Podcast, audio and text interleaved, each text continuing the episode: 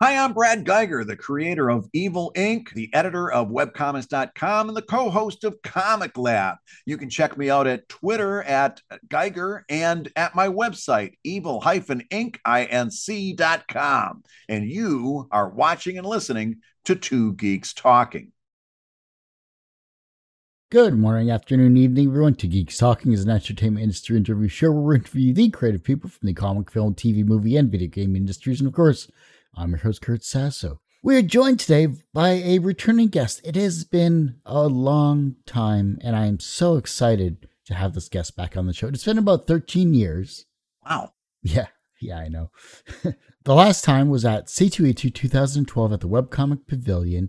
I gave him the moniker, the Godfather of Webcomics. We are joined today by the ever-talented Brad Guigar. How are you doing today?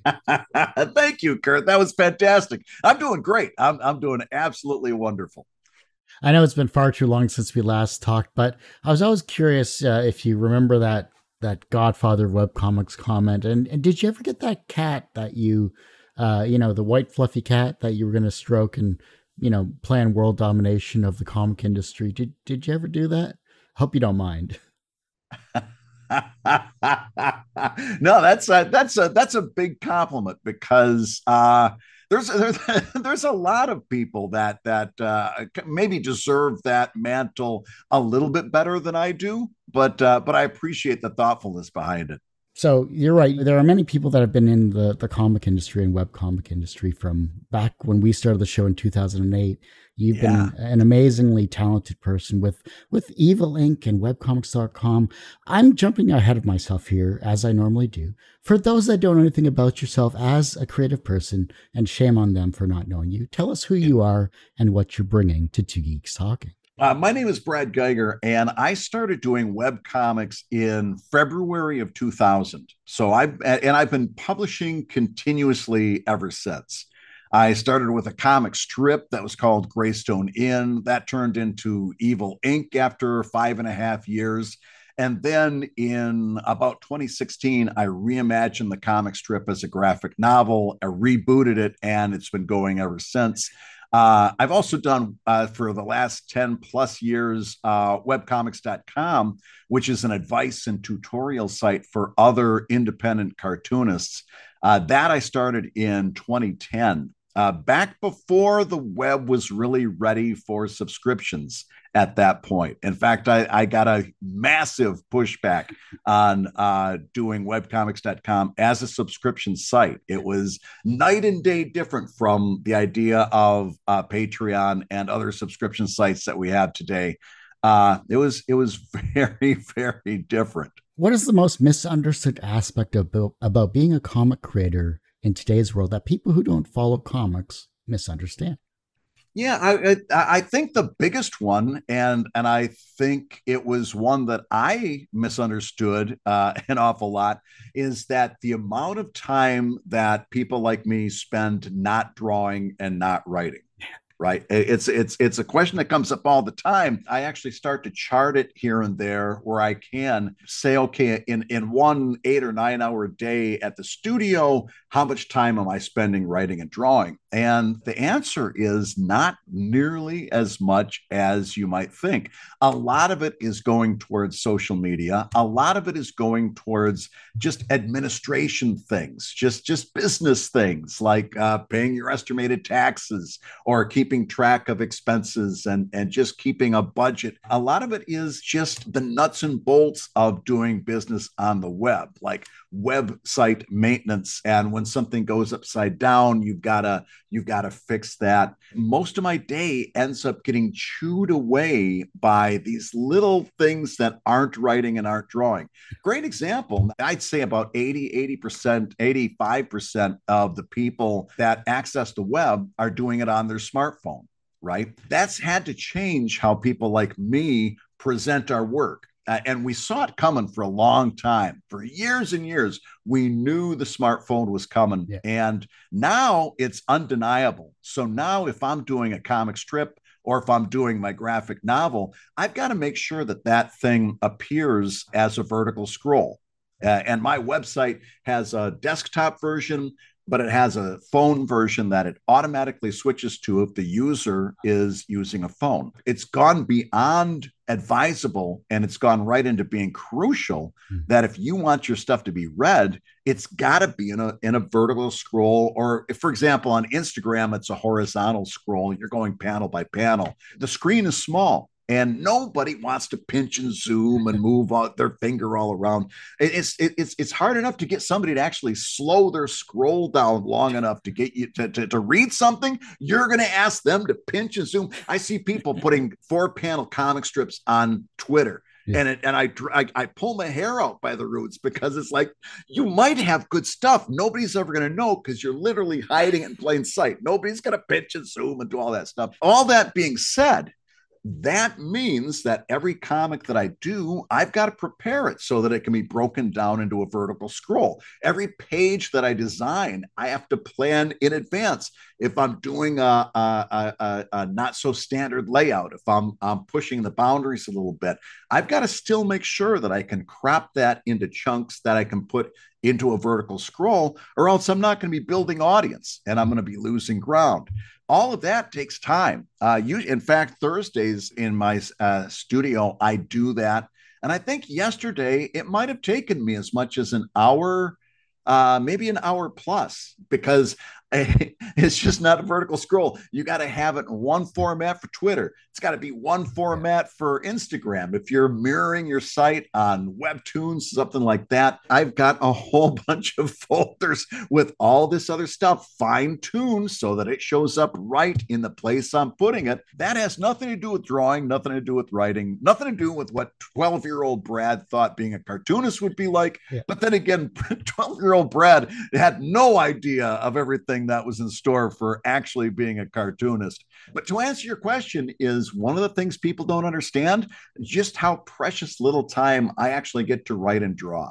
Yeah, it's amazing, like you said, the administrative side of things. Like just this show alone, it's literally, I'm going to 5 different social media sites just to try to get traction for things like this. And live streams are a great way to do it as well too. So technology has evolved and changed as much as we haven't, but we try to do our best. Yeah. That's the big thing right now is I'm 53 at this point. I've been doing this for over 20 years. And that's always the specter, the phantom off the side of my peripheral vision. When do I lose my ability to keep up with the changes? Because we web cartoonists have gone through, I technically consider this the 5th age of webcomics. We've gone through 4 major ground shifts in how we did business and how we presented ourselves. And we've been able to swing with them pretty good. But at some point, I'm just scared. At some point, I get thrown from the horse and I'm not able to get back on, because things are changing very, very quick, especially right now with artificial intelligence and Web3 issues that keep popping up. There's a lot of changes. It's easy to get a little bit overwhelmed by it sometimes and just sit quivering in the corner. You've had a lot of creative talents over the years here as well too. Webcomics.com obviously has been an amazing staple for advice and creativity as well. Dave Collette, of course, we can't talk about, of course, the Comic Lab podcast without talking about Dave Collette. Right. For a little history, and I'm sure you can fine tune this a lot better than I can. The Half-Pixel crew back in the early 2000s, and probably earlier than that, was a group of 4 very talented, creative people that are still very talented and creative. Yourself, Scott Kurtz, Dave Collette, and Chris Straub. Speaking of which, how are all of those guys doing? They're all doing great. Scott is working on a young adult graphic novel right now. He just turned in his first book and he's working on the second one. He's doing very, very well. Chris is doing fantastic. I think he's doing a lot of stuff with the Penny Arcade crew. He's doing stuff with Acquisitions Incorporated. Chris was always the one among us that was like, you can't even call him a triple threat. He's a quadruple threat, a quintuple threat. He's one of these people that can do everything, acting, music, writing comedy, performing comedy. He's amazing. And Dave, listen, Dave is, he's got a special place in my heart. We've been doing Comic Lab for 5 years now. Every week we've been putting out 2 podcast episodes, one public and then an extra one for our Patreon backers. And it all started out of our love for just picking up the phone and talking comics. And finally we just decided that we should have some microphones on because it was too good to pass up. And we'd be talking anyway. We might as well record these conversations. And the result is a podcast that very much people keep telling us. It reminds them of, there was a radio call-in show on NPR called Car Talk. And it was where these 2 old guys, people would call in and tell them what was wrong with their car. And then these 2 brothers would try to figure out what was wrong with their car. But the whole time they were taking shots at each other and laughing. And they just, I loved watching or listening to the show because their friendship and their love for each other was so contagious.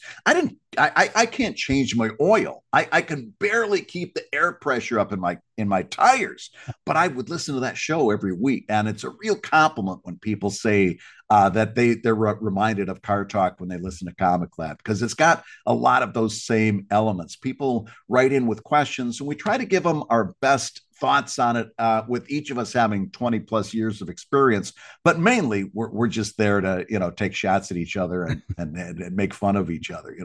That's the best part. is just being able to kind of have fun during that hour talking comics with an old friend. Hey, you've lasted this long in comics. It's great to have solid friendships all the way around too.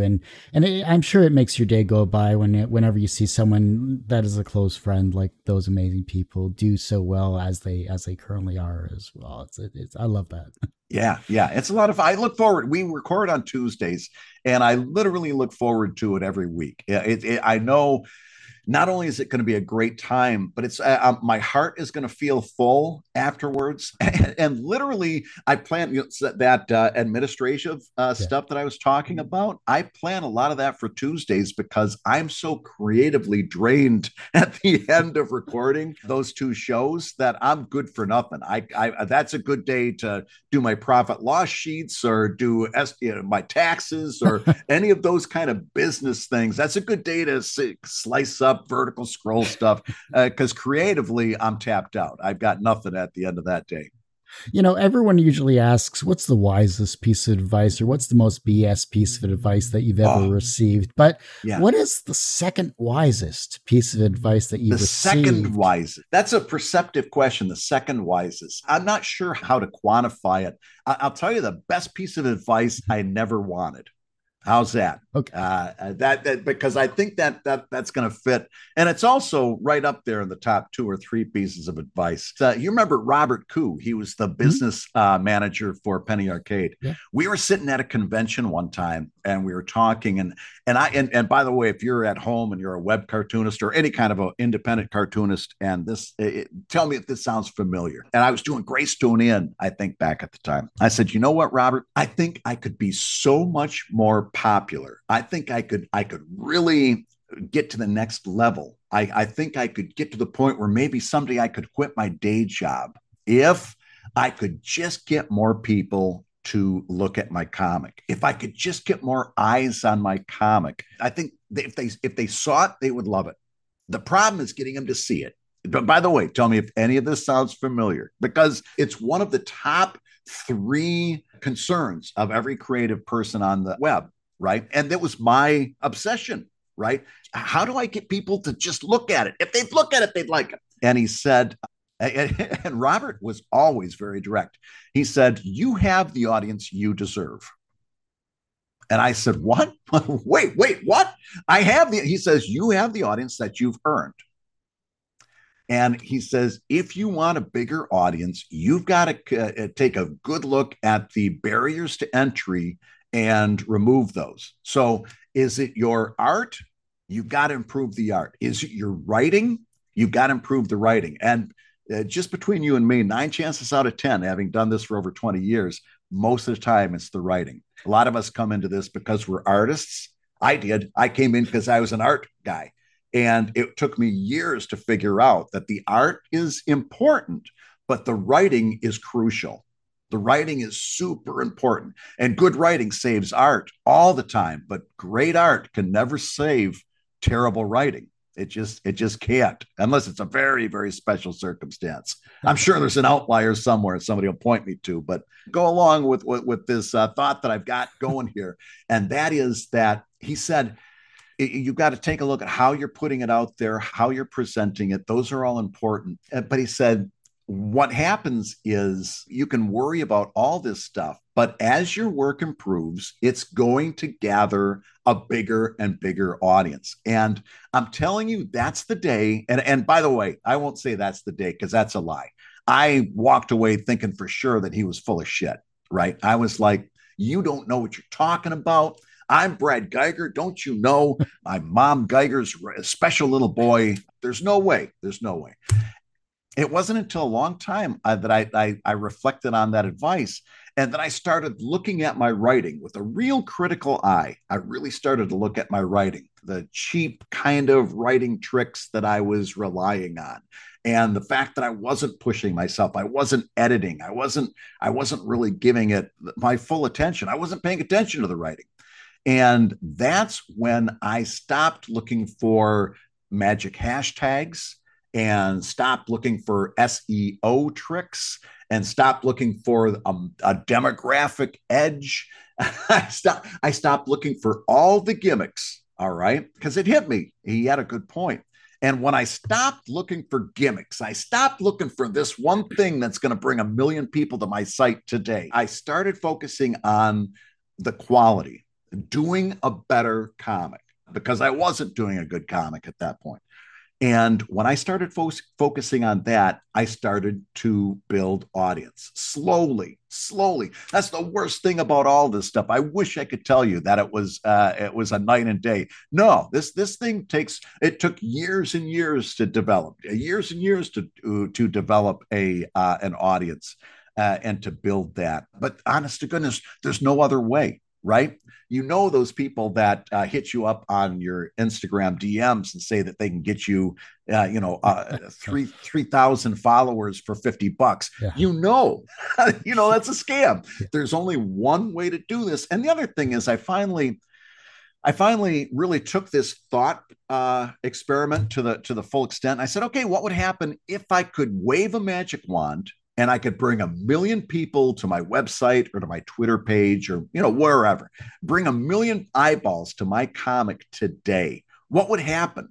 And it made me look at that comic in a completely different light, because I realized if I waved that magic wand and brought 1 million people to my comic, let's just say for the sake of argument, website, we could talk about all the people who are rolling their eyes because they think websites are out of date. I got news for you. They're still very, very important. But let's say that I brought 1 million website visitors today to my website. The question then is, would I keep them? Would they come back tomorrow? Would they be presented with a comic today, knowing nothing about the previous backstory or anything else? Remember, they're going to come in today, which means that today they're going to see page 13. They're going to see chapter 14, page 13. All right. Right in the middle of a lot of stuff. Yeah. Is there something there that's going to capture them? Have I made that page? Did I give an entry point to that page for somebody who doesn't know what's going on, so they can at least figure out what the character tectonics are? Did I write that page in such a way that it's got a shot at keeping somebody? What my thought experiment led me to is I could wave that magic wand and bring 1 million viewers to my website today. Problem is, they wouldn't be there tomorrow, because I wasn't doing that at that point. I wasn't thinking about each one of those updates as a self-contained thing. I do a long-form comic. I don't do short-form humor anymore. I don't do a strip. I'm doing long-form. That's a big challenge, to write each one of those sections in such a way that, and sometimes I fail. That's just the way it is. Sometimes I fail. But my goal every time is to have some kind of an entry point on the first panel and something significant happening in the last panel. That's the other part of the formula, as I've kind of put it together. Something has to happen. in that last panel. So many times you see long form creators on the web, they'll devote a page to somebody making coffee. Panel one is them grabbing the coffee cup, and they've got you, they're grinding beans, they're filling water, and then by the last panel they're sipping coffee. Well, I got news for you.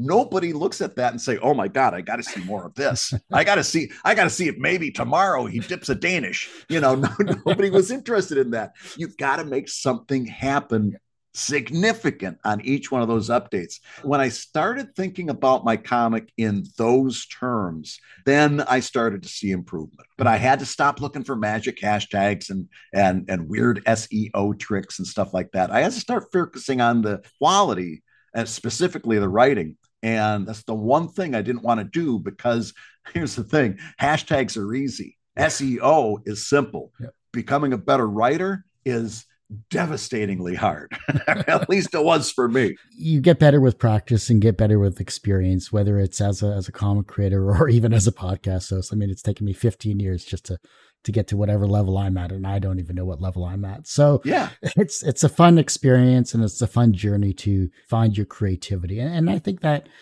kind of leads into Evil Inc itself, because you've been doing this for so long. It's been an amazing comic as well too. You've linked, of course, the not safe for work stuff, of course, to your Patreon as well, which I think is a brilliant move in my personal opinion.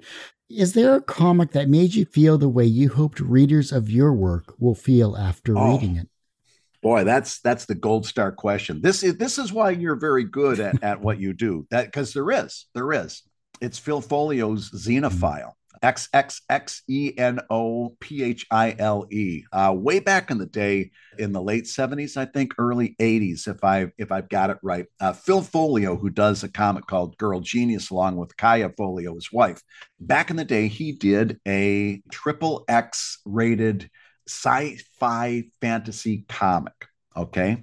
And I stumbled upon this thing, and I was amazed by it, because it was a sex comic. There was no bones about that. It was everything that you're envisioning: nudity, sexual content, sexual stuff happening. But it was also wickedly funny, amazingly friendly. The people were happy, right? The people were overjoyed and happy, and It was the closest to a family-friendly sex comic I'd ever seen. Yep. And the concepts were, it was Phil Foglio. So the concepts were very smart, very intriguing.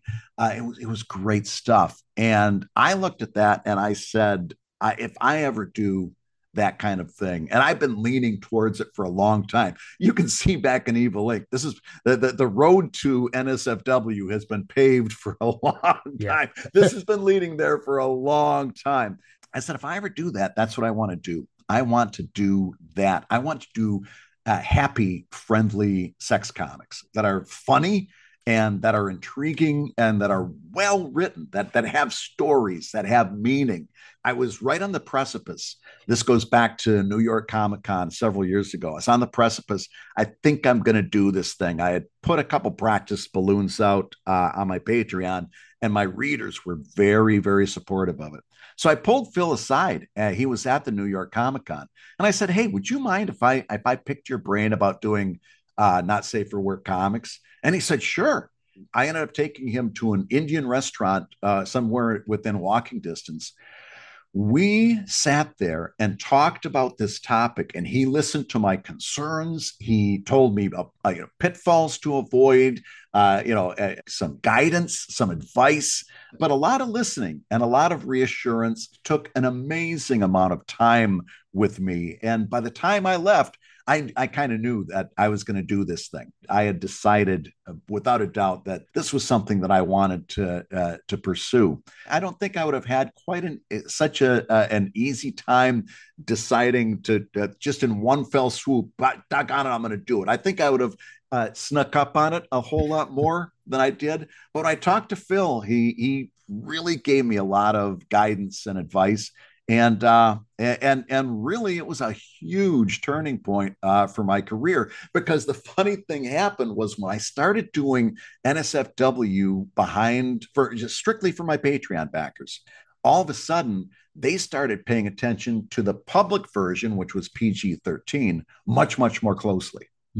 And it actually turned into this virtual cycle that the NSFW created more of an interest in what was going on out front. What was going on out front gave more interest, because I would always have, maybe if there was, a lot of times a storyline is continued in Evil Inc. After Dark when it reaches a certain point that I can't, put it out in public anymore. So that would hand off to Evil Inc. After Dark. Evil Inc. After Dark would make people more interested in the public facing, and it became something that kind of fed on itself. It was a big turning point, which is why it's such a delight right now. I don't know whether you know about this, but the National Cartoonist Society just released its nominations for their Silver Rubin Awards, which is what they used to call them, their divisional awards.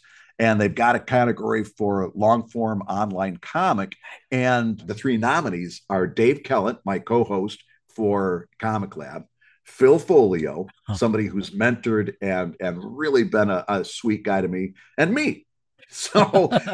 No matter who wins, when we go to that ceremony later on this September, literally, and I've said similar, I was up for an Eisner once, and I always said, it's just an honor to be nominated. It was an honor to be nominated. I said that over and over. It was an honor to be nominated. I got to be honest with you. When I didn't get that award, it was not an honor to be nominated. I wanted to win that award. I'm going to be happy as a damn kid, no matter who wins, because if Dave wins, I respect that guy so much. And he's such a sweet guy, and he deserves it. He's a fantastic cartoonist. If Phil wins, same story. And if I win, screw those two guys. I'm going to go up and make my announcement. But no, seriously, I could be happy no matter what, because they're all great guys. Funny you mentioned Phil, because I had him back on the show actually at the beginning of this year. So, yeah. And similar to in your case, it had been 14 years since I had last spoken to him. So, yeah, I'm trying to go back through my old archive, and I want to pick the brains of past guests that I've had on the show. And I think I have to, talk to Scott and Dave and Chris, get them back on for a little longer chat in the future. Hopefully someone can make that happen. What was an early experience where you learned that language had power? Oh, wow. As somebody who tries to write humor, and I always kind of step back from saying that I'm a humor writer. I'm somebody that tries to write humor. The power of language really comes through when you try to write a joke, because you could come up with a great concept. You could come up with a very good concept. And if you've got the wrong word in there, or if you've got too many words in there, or if you've got the words in the wrong order, or if there's a way that's to do it that's a little bit quicker, has a little bit better rhythm, has a little bit better tonality to it. It's the difference between a joke that's not funny, a joke that's kind of funny, and something that's very funny. And it really all comes down to language. Language is extremely, extremely powerful. It'll knock you on your butt as the minute you try to write humor, because it really comes down to word use. And it also has an effect on people as well, too, not only through, and especially in today's age with technology and anonymity and, meeting fans at conventions and everything like that. There's a lot of interactions where a simple misphrase could turn someone's happy day into a sad one at that. I mean, that's the truth. That's very much the truth. And I don't think words have become so disposable now that I don't think we think about the words we use so much, because, you fire off a tweet and you don't think about it anymore. It might be nice to get back to a place where we think about what we say, me included, because I know my wife is going to hear this, and that'll be the first thing she'll look over at me and say is, yeah, you should talk. You should be the first one to think about. And she's right. But it's something that we all could do a little bit better, is be a little bit more careful with our words. What challenges do comic creators face in today's world that needs to be addressed? Well, listen, I'd be remiss if I didn't immediately start talking about artificial intelligence, especially in its application of art and writing. That's a big one, and that's what the writer strike is. One of the main issues that the Hollywood writer strike is revolving around. And it's something that's coming for us as comics artists as well, a little bit. I'll give you my whole AI thought. And I don't know whether this is helpful or not. Let's start with this. I don't think anybody is upset about AI as a technology. The whole idea behind AI as a technology is perfectly fine. The problem that most artists have with it is that it was never opt-in. Our work and other people's work, photographs, illustrations, so on and so forth, were kind of fed into this thing without any thought to, hey, can we have your permission? Can we compensate you? Can we talk about what it might look like if you were to opt in? It was more of a, in fact, very few times was it even opt out. It was just, the option was made by somebody in another room. That was it. And that really, that issue of consenting to have your work part of this and the ramifications of that, I think that's the biggest thing. And I can't speak for everybody, but that's what many people are upset about, is that there is that thing. Now, taking that on its face, the problem is it's not going away, right? Technology never goes away. It just doesn't, right? So now the question is, how do we go forward with that? I've got a couple thoughts on that. Number one, I really do think that right now we are in a big, big novelty phase.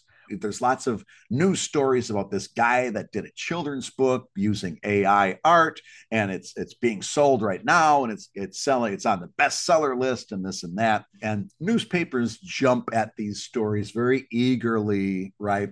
The full story is somewhere a little bit more nuanced, and we're seeing a lot of these. Somebody's written it, and it's a lot of children's book stuff, simple sentences, one sentence on a page, illustration. We're in a novelty phase right now where we're seeing a lot of that. And right now, Amazon is getting flooded with a bunch of things that are word soup, just novels that you couldn't actually read them, but they're being uploaded, and then they get bots to read through them on Kindle Unlimited, and they generate a little bit of money for each one that gets read, and they're gaming the system that way. Meanwhile, finding an actual book on Kindle Unlimited is more and more difficult because you can't separate the signal from the noise. So what does that mean? Well, number one, I think the novelty aspect is going to wear off pretty soon. After we've heard our 50th story about somebody that made a children's book with AI, at some point, they're going to start asking, is this work good?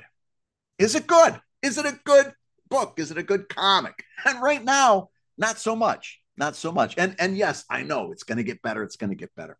But at some point, there's a level of creativity that we have that I refuse to believe an AI can duplicate, right? Because writing a novel, a story, point A to point B is one thing, but a story that has nuance and surprise and subtext and hidden, a good story, that's going to be another thing. And I'll believe that when I see it. There are some questions towards the end of this interview that I've been putting together for the last 12 years for a documentary called Little Person Amongst Media Giants. And I believe I asked a version of this way back when towards everyone actually at that very first C2E2, and I've been running with it ever since. So we'll get to those in a second. And then there's a fifth fun one at the very end. So that's something that is rarely being heard these days. How do you think the birth of creativity was formed? Oh, I want to say boredom. I want to say boredom because that's when I'm at my most creative, is when I'm at my most bored. And sometimes when I'm facing writer's block, the biggest obstacle to getting writing again, to getting creative again, is allowing myself to get bored, because that means turning the computer off, turning my phone off, putting books down and putting them out of reach and allowing myself to really get bored. It's hard to do these days because we're surrounded by so many distractions. And it's also difficult to make that conscious decision to cut. My first guess is boredom. My second guess is trying to be attractive when you're not so attractive. right? It's a way. I know an awful lot of cartoonists that weren't the football star in school. They weren't the cheerleader in school, but they could do this and they could get noticed and they could get a little bit of attention, right? I know that certainly was the case for me. I did that because it was one way that I could get attention, because I wasn't going to be a baseball star. I wasn't going to be a lot of things, but this I could do. And I hear that story from a lot of my friends that are in comics. They did that because this was a way that it was a healthy way they could get attention. And so my second guess would be that it was a way for somebody to get more attention than they would have otherwise been able to get. You know, that's my second one. My third guess is spite, because that's always been a major drive in my entire career is spite. I started doing this because the newspaper syndicate said I couldn't. I said, I'll show you. I'm going to put my stuff up on Google Cities. I'm going to build such a big audience that you're going to come crawling to me. And that didn't happen, but I kept going, because if not today, then tomorrow, one of these days, they're going to come crawling on their knees. It's been 20 some years. They are not crawling on their knees to me. They've got other things going on, and you know, God love them. But that spite has been driving everything that I do, that I'll show them kind of thing has been at the background. So it's got to be one of those three things: boredom, spite, or getting attention. And what's that old phrase saying, become an artist and you'll never have any money to do anything else? Well, there is a part of that involves this period of time that you kind of go all in on that, and things get very lean during those years. The Comic Con scene, I should say, has been vastly amazing over the past 20 or so years here, from brand new conventions popping up to digital comic conventions I've seen as well too here. What do comic conventions hold for you in your heart when you visit one for the first time? Fond memories. I realized well over 10 years ago that comic conventions were a bad business decision. And so I stopped going. I stopped going as an exhibitor altogether well over 10 years ago, because I wasn't making money. I had to take a really hard look at the amount of money I was spending going to conventions and the amount of money I was making. And I wasn't making enough profit. Sometimes it wasn't making any profit. That weekend at C2E2, I think I came home in the hole on that one. It was a hard decision, but I stopped going to conventions a long time ago. And I've been really on Comic Lab, I've been really trying to convince people that they should at least consider that before they go. They should consider the cost. And the pushback on that at all is always networking and stuff like that, and the intangibles. I'm telling you, that's an awful expensive way to network. And you better be doing some amazing networking if you're going to be doing that. And especially if you're putting that stuff on a credit card, you're going to make your eventual transition into business very difficult if you're saddling yourself with that kind of stuff. However, having said that, in the early 2000s, comic conventions were great. I did about 12, between 8 and 12 a year. I did a lot of comic conventions, because in the early days, they were profitable. Okay, they were very profitable. Unfortunately, those comic conventions don't exist anymore. And comic conventions in general really aren't about comics anymore. And by the way, I don't even think that's a bad thing, right? It's like it's become about cosplay. It's become about getting autographs from actors and so forth. I think that's okay. I think that's great. That's what the people want. And I'm perfectly happy with that. Okay, I'm not one of these people that are kind of down on the mouth about, oh, well, they don't make them like they used to and all this other stuff. I'm okay with that, because at the same time that started happening, crowdfunding started coming around, things like Kickstarter and Patreon. And the fact of the matter is that once people did get used to putting money on a website, right, on Kickstarter and Patreon, something that back when I started webcomics.com, they did not want to do. They didn't want to do it, didn't trust it, didn't think they should have to. The attitudes are a lot different. And at the same time comic conventions receded, crowdfunding crested. And I would wager that many of us are in a much better position today doing crowdfunding than we were back in the early 2000s doing comic conventions and ad revenue from our websites. We're in a most of us, not everybody, but most of us are in a much better place today.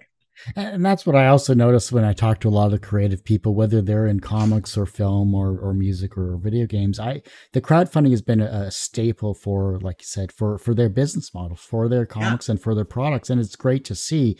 But running a Kickstarter, running a crowdfunding campaign is like a second job usually. It's very difficult and very time consuming, much like we were talking earlier about how social media was shouting into the void, it felt like. Yeah. Well, yeah, that's the truth, and you can get burned with a successful Kickstarter or being successful on Patreon. You can make promises that are difficult to keep. It's very, very hard to do good crowdfunding, but then again, that's what our challenge is, right? You can look at that and say, "Oh, geez, you can be frustrated, disappointed," but on the other hand, right? You can take what we're talking about here, being your own business person and using social media and crowdfunding and so forth. You can take all of that on one hand. On the other hand, your other choice is to sign with a corporation in comics, a newspaper syndicate, a corporate comic publisher, any other publisher in general, right? The problem with that is that we've had 120 years of comics history, during which, for the entire span of time, there are very precious few people who survived that system, very few creative people, a lot of people at the top who did just well, just fantastic, but very few creative people that came through that system of working with publishers and syndicates and corporations. Very few of those people came out good at the end. They came out in good shape. I will argue that there was a very small span of time for newspaper syndication, where if you got selected, if you made it through the gate, you could become a millionaire as a creative person, and you did very, very well, because at that point, let's call it 50s through the 70s and into the 80s. You got to include the 80s. During that time, newspapers were a dominant media force, and a comic strip was a huge part of that dominant media. So if you got on the comics page, you could write your ticket. Aside from that, which, by the way, is gone, never coming back, right? Those days are gone. Newspapers are almost dead, and newspaper syndicates are not coming back from that. They're just not, okay? Other than that, you go to the Siegel and Shuster, who created the Superman. Please tell me I got those names right, because I'm getting to the point where I'm doubting. I believe it's Siegel and Shuster. Yeah. Okay. Yeah. So, but they made what, $140 for Superman, right? And then it wasn't until like that 1970s Superman movie came out that the fans forced DC to give them a little bit more money. Jack Kirby is another great story there. Wally Wood, Steve Ditko. The comics landscape is littered throughout 120 years of comics history of people that went into contracts with corporations and came out. Don't believe me. Go to GoFundMe right now. Maybe I'm full of shit. Pause the podcast. Go over to GoFundMe. Put in comic creator or comic inker or comic penciler and look at how many names come up. You'll start scrolling and scrolling and scrolling of all the people who need GoFundMe to get a liver transplant or for a heart condition or to go see the dentist this week. Yeah. Scroll right through them. They got chewed up and spat out by the system. And it's been 120 years, folks, and it ain't gonna change. Corporations, let's face it, at this point, we don't get to be surprised by it anymore. Corporations exist to create a profit, right? If it comes down between giving your artist better health care and better profit, profit's gonna win. If it's gonna come down between giving a better page rates for the creators or better profits, profit's going to win, right? we don't get to be surprised by this anymore. So yes, crowdfunding is a bear. It's a whole full-time job. Social media is frustrating as it can possibly be right now. The only problem is the other decision that you've got to make has 120 years telling you how it's going to end up. Every time I get tempted to say, oh, that's it, I don't want to do this anymore, I don't want to try and figure out the one more way to make social media work, I look at 120 years and I'm like, back to work, Geiger. You're going to have to figure this out, because 120 years tells you you ain't going the other way. I'm going to dive into my introspective questions. I can't follow up on that other than the fact the only way I could follow this up on is when Dave Collette did the Stripped documentary. Yeah. Now it's the webcomics basically saying, see you newspapers, you know, we've survived, you haven't. Yeah, I mean, to an extent, but I mean, I don't want to get too cocky, because, you know, that day is coming for us too, if we're not careful, right? And some people say maybe already has come, and that, believe me, that keeps me up at night. Is that whole idea, because we came in the 2000s, and the newspaper syndicated cartoonists really, by and large, hated us because they saw us as part of the problem. We were giving it away for free, and we weren't real cartoonists. They resented us. And as a result, we never really got a chance in many cases. There were some standout moments, like Phil Foglio is a great example, that story I told earlier. But for the most part, being able to access that older generation to get institutional knowledge, to get advice and stuff. When we came into comics, my generation, it was very contentious. We were constantly fighting with the older generation, which is a huge reason that I kind of do what I do, right? Between webcomics.com and writing the Webcomics Handbook and doing the Comic Lab podcast, I've got a real passion for sharing whatever I've learned, right or wrong. You know, you decide whether it's a good fit for you, but I want to share what I've learned, because I never had that when I was getting in and starting in this profession. We never had that for the most part.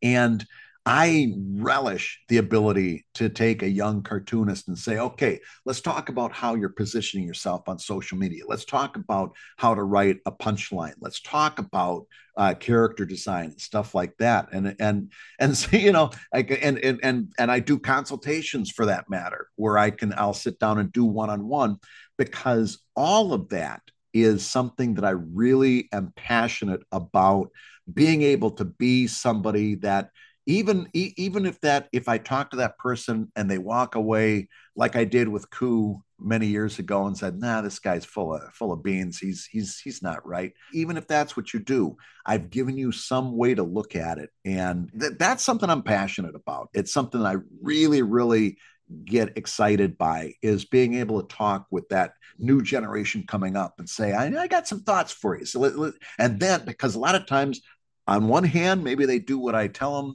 and I see them apply it, and they turn the corner, and it's a victory. And sometimes I see them take what I showed them, and they transform it into something that's all their own, and they put their own spin on it. They put their own ingenuity behind it, and they come up with something completely different.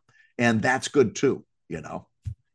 For those that are going to watch this and see the edited version, if you weren't here on the live stream, you're missing out on some really great content here. So Thank you. Thanks for all those that are actually sticking around to see this. So I appreciate it.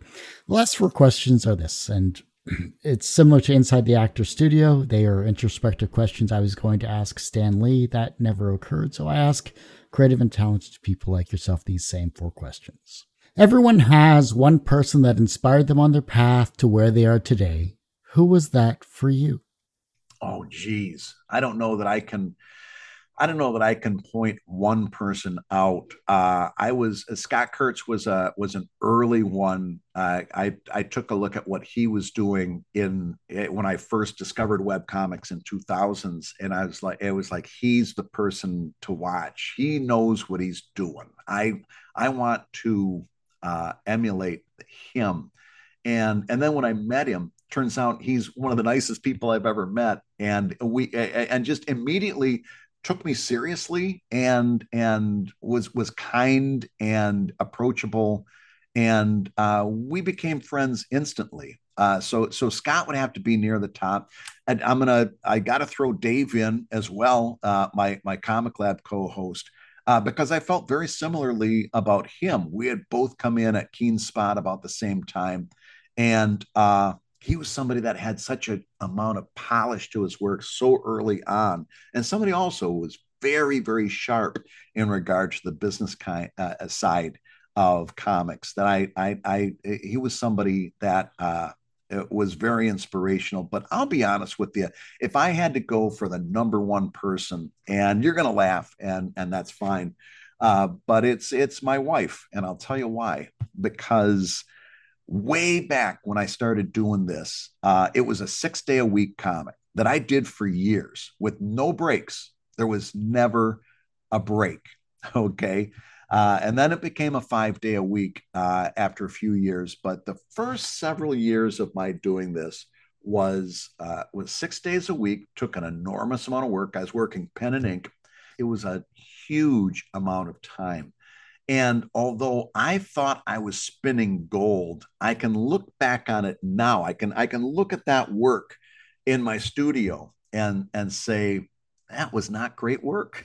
You were not writing great. I had flashes of brilliance. Don't get me wrong, but by and large, I was not spinning the gold that I thought I was.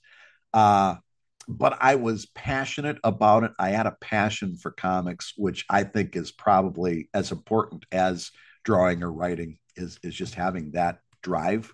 I look back and I think about all of the time that I spent on doing that. And people in our social circles every now and again would pull her away, so she was away from me. And they'd say, what do you really think about that? What do you really think about all the time he spends on comics? What do you think about that? And she would always look him in the eye and say, nah, it's cheaper than therapy. And having her in my, especially when I look back at that early stuff, I don't know why, I don't know what she saw. I don't know why she believed. I don't know why she was always my number one fan. Back in the day for GeoCities, we had a very rudimentary web counter, right? Rudimentary. And every day in the early days, I was getting closer and closer to having 100 visitors on my website. Kurt, 100. I was getting closer and closer. One day I come home from work, and I worked at the newspaper at the time, come home from work, and I was kind of down. And she says, well, what's got you upset? And I said, I had 99 today. I came this close to this goal that I've had of having 100. I had 99 visitors today. Can you imagine? 99 people read my crummy comic. That's amazing, but 99. And she got real quiet. And I said, well, now, why are you upset? She said, I forgot to visit today. She would have been my 100, but whether she was number 100 or not, she was always there. I'm here because she was there, and has always been a team effort for us. And if I've got to put somebody in the number one spot, it's her. And the fact that she'll be watching this as well. And if you didn't mention her, she is now. I'm gonna drag her to it now. Well, and it happens to be true. I'll be really honest with you. When it comes down to it, after 20 years, I've seen a lot of people that were twice as talented as I, twice the writer, twice the artist, twice the everything. And sometimes I really do think that the only difference between me and that person is they didn't have a life partner like I had. Honest to God, sometimes it comes down to that stuff. From a professional standpoint, you, of course, have an amazing career in, of course, comics for over 20 years. You have webcomics.com and, of course, Comic Lab podcast with another amazing co-host with, of course, Dave Collette. And so professionally, you're successful in that regard. Do you consider yourself personally successful? I'm only successful in the rear view mirror. I'm never successful looking out front of the windshield. I'm only successful in the rear view mirror. When I can look back and say, oh my God, I've done it for another year. They didn't find me out for the fraud that I am, right? They didn't all come crumbling down. I didn't do something horribly stupid and bring my business down. I left my day job 10 years ago. And basically, because the newspaper was having layoffs, and it was very clear that I was either going to take the buyout or get cut. But the first couple of years of those 10 years were really touch and go. And then just all of a sudden, I realized last year, 2022, and in April, it had been 10 years that I've been doing this. And this has been my main source of income. And we've been doing well. We've been able to do the things that we want to do. That is successful. That feels like success, but it's always in the rearview mirror. Am I going to be successful by the end of 2023? I have no idea. Because it feels great to have done it, but the next month is never promised. Next year is never promised. So successful with an asterisk. I'm successful in the rearview mirror. That's the first I've heard that out of all the years I've been asking that question. I like that. Yeah. The reverse of success is failure. How do you deal with your failures? I'm going to tell you the truth, and then I'm going to tell you what I want you to believe. The truth is, loudly, angrily, with a lot of pouting, a lot of loud noises is how I deal with my failures. That's the truth. Now I'm going to tell you what I want you to believe. And actually, the two work hand in hand, because in going into the second part, after I'm done pouting, after I'm done yelling and screaming, it comes this next part that I want you to pay attention to a little bit more than the pouting. And here's another one where my wife comes in, because we have kind of like a shorthand when something devastating or drastic or disappointing, as a career setback, she'll come up, and I've done this with her too. It's a two-way street. We'll come up to the other person and say, all right, you got 24 hours of pouting, and then done. And then we've got to fix it. We've got to move on. We've got to do what comes next. And we give each other a 24-hour pouting window, and then it becomes time to do this next part. And the next part is when I am done pouting, and sometimes it takes a little over 24 hours, I remind myself of all the other failures I've had, because every major failure that I've had was something that led the way to either knowledge or another different type of success that I couldn't have been prepared for, right? My biggest failures were also my biggest learning moments. You learn so much more from failure than you do from success. You learn so much by screwing things up. There's stuff from the fact that I priced my first book wrong. And when it went out to Diamond and they made their first, it was very popular, surprisingly enough. And they made their first order since I had printed at the wrong price on my book. And since I had guessed wrong, I had the complete wrong way of coming up with the price for a book. When I went to fill that order, I realized that I was about $300 to $500 in the hole. In other words, I wasn't making a profit. I was paying Diamond to get these books into comic shops to the tune of $300 or $500. I learned about pricing a book after that, and I never forgot it. And failure is like that. It stung like hell that first time to have that experience. It really hurt, but I learned so much in doing that. It made me a better business person. And speaking as an artist, as a business person, as a human being that has made a lot of failures, that came with a lot of learning, right? Watching my comic after I had quit my day job, and my entire business was built on the ad model, right? I was making my mortgage payments on ads. Okay. When ad blockers came up, that very quickly funneled down. terrifying, absolutely terrifying. But it led me to a point where I had to solve problems, solve business problems, innovate in ways that I hadn't thought of innovating, made money happen because I had to make money happen, right? One of Phil's piece of advice, Phil Foglio, one of his advice is don't have a plan B. Don't have a plan B, because then you use it. And if you don't, if you only have a plan A and you find yourself on your keister, you're going to find a way to make plan A work because there is no plan B. Not so sure whether in today's economics, I'm not so sure I feel comfortable giving that advice to somebody else, but be that as it may, that's the situation I found myself in. And that's when I first started to look into crowdfunding and things like Kickstarter and Patreon. After that, the strength of my business, after having left advertising completely and gone all in on crowdfunding, it's night and day. I'm in a much better place, but it wouldn't have come without the failure of that first system that I'd put in place.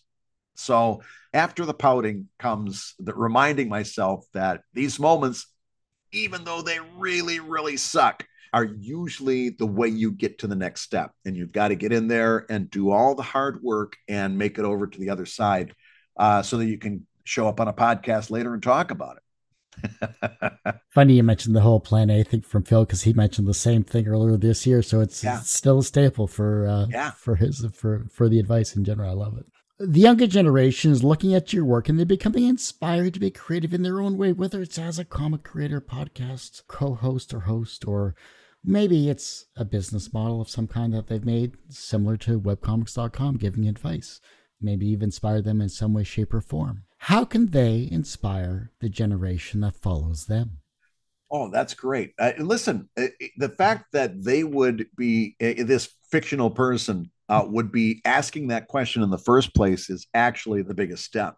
The way to, that I think that you can be inspirational is to do your best work and to be helpful to somebody whenever you can. If somebody's got a question, you answer it to the best of your ability. If they've got a situation, you can't step in, you can't stop and donate hours and hours of time necessarily, but you can answer simple questions. You can point people in directions. It goes back to that whole way that we came into comics in the early 2000s. Again, we came in very, very much under duress. And I think the best way to be inspirational is to be available. Right, is to be available and open yourself up to sharing that stuff. And also, not for nothing, to be willing to hear somebody say, that's not for me, you know, because the damnedest thing about inspiration is you don't get to decide how they're inspired. You might be trying to inspire somebody to go left and they're hearing you and they're going to go right. You know, you don't get to call your inspiration. You've got to be willing to accept that they're going to take that inspiration and go their own direction with it. And that's their right. That's their prerogative. If your life was a comic book, what would its title be? And what would its soundtrack be? Oh, well, let's see. I think the best title for my book would be Delusions of Grandeur, not delusions with an E, but dilutions with an I. In other words, grandeur diluted down. I think that's a very apt title because sometimes we get trapped into this mindset of thinking I'm doing all this great, important, amazing work. And to be a creative person, you've got to be have a little bit of an ego, right? That's something we don't talk about much, but even the shyest among us, even the ones that are beset with imposter syndrome, we still have a little bit of ego to say, I'm still going to make that creative choice and put it out there. Right. And so that would be kind of my book, hopefully would come with the reminder that as grand as you think it all is, at the end of the day, it's just comics. It's something that somebody is going to read. It's going to take them 5 seconds to read that thing that you spent hours on. And that's okay. The goal is to kind of make that person's life a little bit brighter in those 5 seconds and to instill a relationship where they come back and have another 5 seconds later. So this thing that we think is very grand is actually kind of diluted down from what we think it is. And that's okay. In fact, it's still a lot better than that many of us get in terms of satisfaction. In terms of the soundtrack, I'd have to really think about that one. Part of me is very, very tempted to go with a Weird Al soundtrack, or even go even further back to Spike Jonze, who was a predecessor to Weird Al back in the 1940s. Yeah, because he had some World War II stuff. In other words, stuff that does not. The common thread between those things is that it's actually musically, in terms of its musicality, very good stuff. Very excellent musicians, great talent going into that stuff, and it completely does not take itself seriously. And that's kind of my goal for myself, is to someday build up my skills to the extent that somebody thinks that I'm doing a high quality of work. And it's something I'm always trying to kind of get towards, but at the same time, retain that taking yourself seriously. I think that's kind of where the biggest amount of happiness is. Love it. Well, Brad, I do hate to say it, but that ends this particular episode of Two Geeks Talking. I want to thank you so much for coming back on the show. Thank you so much, Kurt. This was an absolute delight. I really enjoyed this. Before I let you go, where can we find you? How can we support you? Of course, social media, Patreons, anything else you'd love to promote on the show. No, fantastic. Well, the best place to point you is my website, Evil Inc, which is evil-inc.com. If you go to Evil Inc with a K, that's a Coheed and Cambria thing. And I've disappointed people at comic conventions for years when they came up looking for Coheed and Cambria and got me. So make sure you spell it with a C, evil-inc.com. And that really is kind of the hub for everything. You can check me out on Twitter. It's just at Geiger, G-U-I-G-A-R, like guitar, but with a G for a T. And of course, check me out at Patreon. We are absolutely having a ball over there. In terms of doing Not Safe for Work, I've got over 1,400 Not Safe for Work comics and illustrations that you get access to the minute that you sign up. And also, we built a very friendly, wonderful group of community of people who are comics fans that you get to talk to on the Discord and everything. So check that out at patreon.com/Geiger. Nice.